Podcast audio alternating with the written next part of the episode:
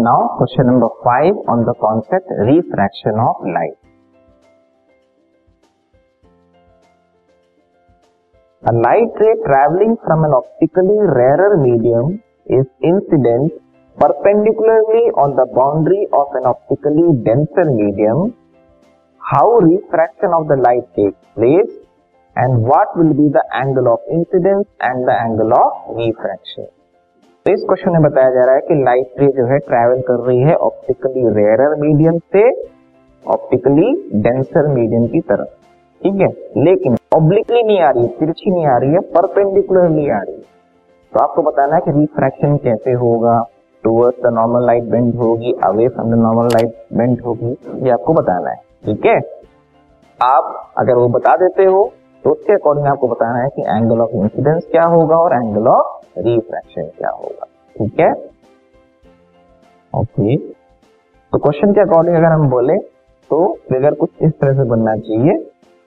अगर ये इंटरफेस है और लाइट जो है रेरर मीडियम से डेंसर मीडियम में आ रही है, तिरछी नहीं आ रही है, बल्कि इस तरह से इंसिडेंट हुई है। अब ये लाइट रे लेफ़्ट साइड में बेंट हो जाएगी या राइट साइड में बेंट हो जाएगी या क्या होगा इस लाइट रे का आपको बताना ठीक है? The answer is no refraction takes place when the light ray falls perpendicularly on the boundary of a transparent medium. Light bend नहीं होगी, सीधी निकल जाएगी, क्योंकि वो नॉर्मली बन रही है। तो नॉर्मली उस पर इंसिडेंट हो रही है।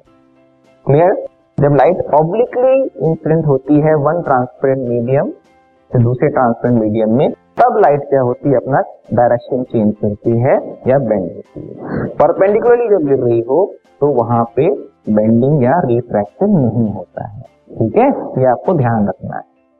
Means it goes straight without any bending light straight निकल जाएगी।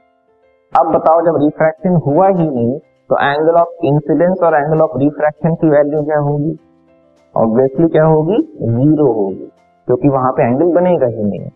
In this situation both the angle of incidence and the angle of refraction are zero ठीक है? This podcast is brought you by Hub Hopper शिक्षा अभियान अगर आपको ये podcast पसंद आया तो प्लीज़ लाइक शेयर और सब्सक्राइब करें और वीडियो क्लासेस के लिए शिक्षा अभियान के यूट्यूब चैनल पर जाएँ।